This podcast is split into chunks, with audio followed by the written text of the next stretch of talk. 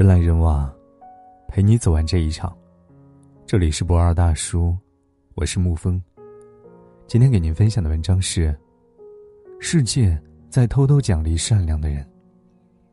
我们先来看三个故事。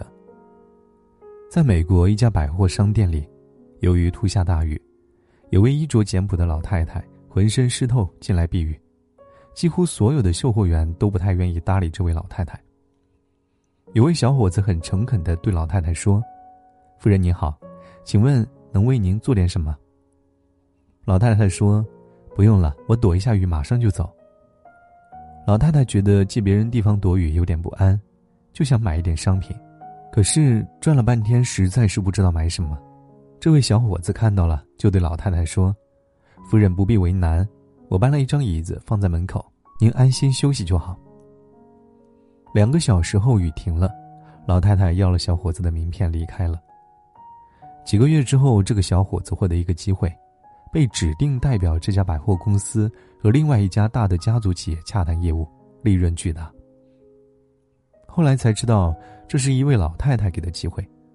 这位老太太不是别人，正是美国亿万富翁、钢铁大王卡内基的母亲。于是，这位小伙子由此一帆风顺，青云直上。成为钢铁大王卡内基的左膀右臂，同时也是地位仅次于卡内基的富可敌国的重要人物。真诚和善良是装不了的，哪怕装得了一时，也装不了一世。发自内心对任何一个人都尊重的人，自然会获得比别人更多的机会。世界上无价的东西不多，真诚和善良，却一定是。撒哈拉沙漠被称为死亡之海。进入沙漠的命运有去无回，直到一八一四年，一支考古队第一次打破了这个死亡魔咒。当时荒漠中随处可见逝者的骸骨，队长总让大家停下来，选择高地挖坑，把骸骨掩埋起来，还用树枝或者石块为他们竖一个简单的墓碑。但是，沙漠中的骸骨实在是太多，掩埋工作占用了大量的时间。有队员们抱怨说：“我们是来考古的，不是来替死人收尸的。”可是队长固执地说：“每一堆白骨都曾是我们的同行，怎么能够忍心让他们沉尸荒野呢？”约一个星期之后，考古队在沙漠中发现了许多古人的遗迹和足以震惊世界的文物。但是，当他们离开的时候，突然刮起了风暴，几天几夜都不见天日。接着，指南针失灵了，考古队完全迷失方向，食物和淡水开始匮乏。他们这才明白了为什么从前那些同行没能走出来。危难之际，队长突然说：“不要绝望，我们来的时候在路上留下了路标。”他们沿着来时一路掩埋的骸骨树立的墓碑，最终走出了死亡之海。在接受《泰晤士报》记者的采访时。考古队的队员们都感慨，在沙漠中，善良是我们为自己留下的路标，让我们找到回家的路。在人生的道路上，善良是心灵的指南针，它让我们永远不迷失方向。我看到一位大师的自传，他讲了他一段经历。他说，他幸好遇见一个芋头，每次提审的时候都是最凶恶的那一个，但是芋头总是粗心大意的丢下一些东西。譬如报纸的一角，半个馒头。有一次，居然丢下了一小片止痛药。最离奇的是，一个凶神恶煞的大老爷们儿，居然在审讯他的时候丢下了一朵野菊花。大师每次都觉得绝望的时候，也是这些不经意的消息给了他希望。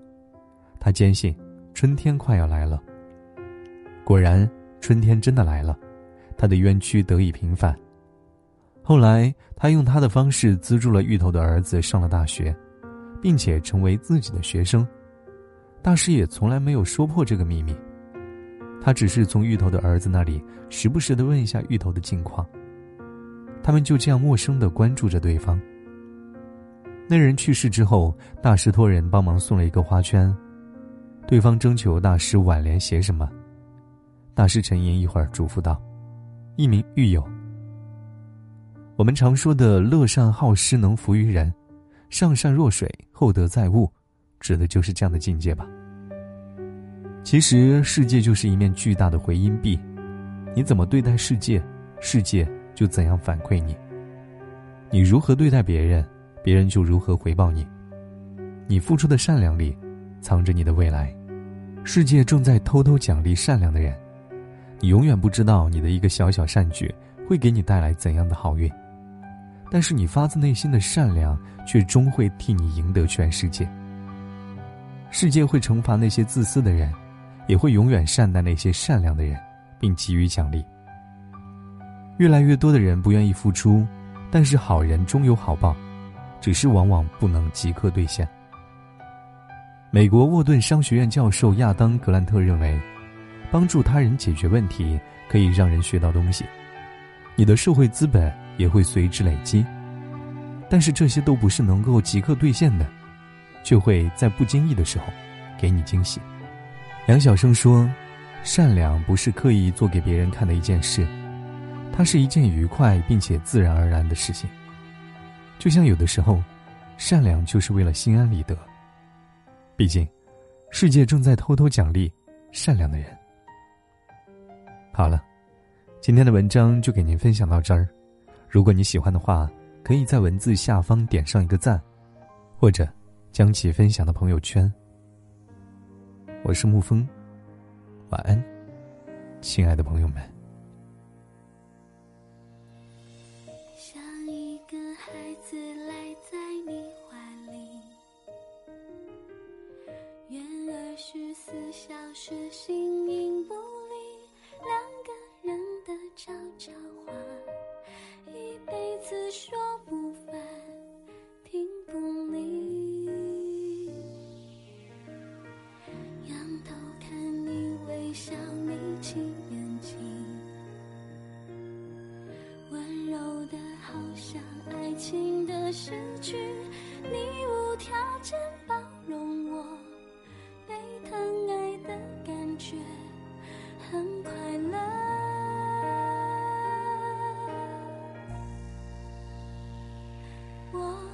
常爱你，非常确定，你像情人又像知己，多么幸运能遇见你，是上天赐给我的福气。那种开心，那种窝心，那种安心，幸福很难，我相信，只要我们够努力，沿途摇啊晃啊，也都是美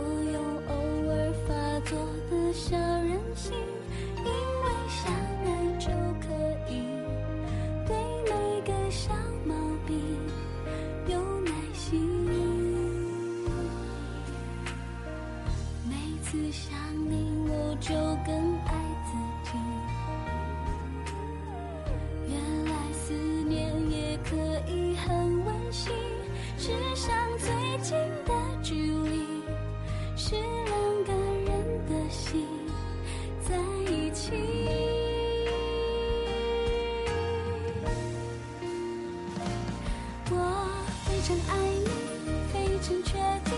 你像情人，又像知己，多么幸运能遇见你，是上天赐给我的福气。那种开心，那种窝心，那种安心，幸福很难，我相信。